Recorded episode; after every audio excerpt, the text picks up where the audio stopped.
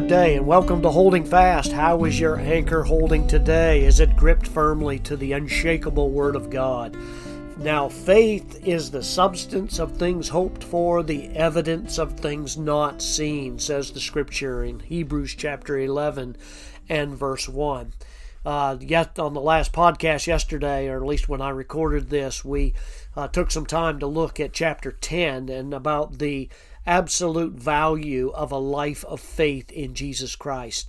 That faith that is confident that the sacrifice of the Lord Jesus Christ can cleanse from every spot and stain, can give one a right relationship with God, and that that that uh, that miracle of that transforming work of Jesus Christ in your life is not something that passes away as time goes on, but it stays true, it stays relevant, it stays working in our lives as every day passes, as every week goes by. Your faith should deepen and grow in the Lord and result in things in your life of accomplishing great things. One of my prayers as a pastor is that God would uh, demonstrate a real transformation, a radical change in people's lives that come to Jesus Christ through our ministry. That's my greatest uh, greatest joy is to see somebody's life really change 180 degrees and see how God can change a life that has been lived uh, perhaps for uh, selfish reasons and wrong reasons and uh, living a life that is in disobedience and transgression against God. But when the Lord comes in, He takes all the consequences of that and He begins to erase those as we become more conformed to the image of Christ. The life of faith, that's what the writer is calling us to. Do you have a life of faith today? Uh, there are many people that will sit in churches. There are many people that will even say words of prayers. I've talked with people like that this past week, and I asked them, Do you have a relationship with the Lord Jesus Christ? And it's remarkable the answers that I get to that question. One of them is, Well, I do pray um, quite often. Well, that's not what I asked you. I asked you, do you have a relationship with Christ? Not do you do religious activities? Because having a relationship with Christ means that that's a real faith that you have that results in actions. It results in a life that is lived differently than the life you lived before you uh, submitted to Christ. Uh, the writer of Hebrews 11:1, now faith literally, if I could translate that uh, literally says, Now faith is the assurance. The King James says the substance of things hoped for. Literally, it's the assurance of things hoped for. The evidence of things not seen can be translated the conviction of things not seen. In other words, genuine faith is not a hope so kind of thing. Genuine faith is not in a, maybe a possible event that might occur, but rather genuine faith is being absolutely confident and assured that what you're viewing and what you're looking at in the distance is something that is real and is going to unfold. Our faith we're walking towards a city and we have faith that that is going to be realized in all of its fruition one day. Faith is often thought of as a thing that we have. Uh, in other words, it's a belief in something, it's a belief in someone. But the Bible says it's different. Faith is more than a passive possession. It's literally that firm confidence that results in action and things in your life done for the glory of God.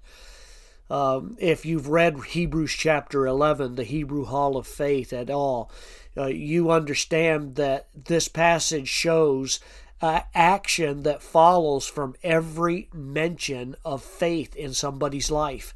For instance, if you read down through Hebrews chapter 11, you would see that Noah prepared an ark because of his faith. Abraham obeyed God without knowing where he was going because of his faith. Sarah confidently anticipated having a son that God promised because of faith. Was their faith weak and incomplete at times? Well, yes, it absolutely was. Um, ours is as well. And this is why this passage is such a wonderful encouragement to us today. Have you ever read those folks in that Hebrew Hall of Faith? Have you ever uh, read those characters and gone back in the Old Testament and saw how how up and down it was and how inconsistent their faith was? But yet, when it was all said and done, their faith is what gave them right standing with God. That's so important to remember, folks. It was not the deeds and the actions themselves, they were merely the evidence of genuine faith, however weak it might have been in their life. Uh, they had faith in God's Word and what He revealed. Can I challenge you today that instead of sitting back, believers should count on God's promises and act accordingly? These men and women listed in Hebrews 11, that's exactly what they did. Uh, the Lord did some, uh, He did some amazing uh, works and feats through their lives when they believed Him, when they moved out in obedience, and they lived like the Word of God was true and reliable and dependable.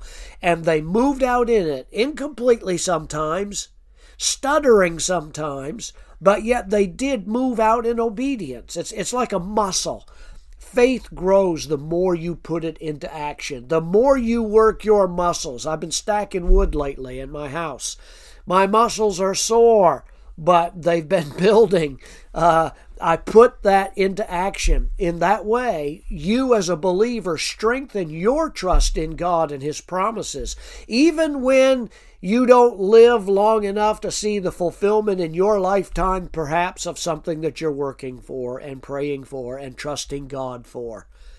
It may be that God's called on you to exercise great faith in, in reaching out to somebody with the gospel that's dear to you. It may be that He's trusted you to invest in His ministry and in His work in a way that you don't know the end result, but He's called you to be faithful. Uh, those are opportunities for you to be able to put feet to your faith. Are you acting on your faith in God and His Word? Uh, when you see a command or a warning in Scripture, do you obey it? Are you faithful to it? Do you wake up every day saying, Lord, I want this day to count for you. Please move in my life. Help me to be sensitive to your guidance. Are you letting the biblical truths about God's character and his power shape your thinking and responses? If so, your faith is growing strong, and you can count on the fact that that's exactly what it's going to do. Using those spiritual aerobics to be able to get your your your your uh, um, resilience and your endurance up, that's what it's going to take. Leaning on the arms of the Lord and dependent on His Word, trusting completely by faith in the truth of His promises. Why don't you ask the Lord today to do a great work in you and then step out in faith and accomplish that which He lays on your heart? I promise you, you'll never be disappointed. God's worked in my life in that way in so many ways, and He did in chapter 11. Read it, will you? Meditate on those things. God will bless you. Have a great day walking with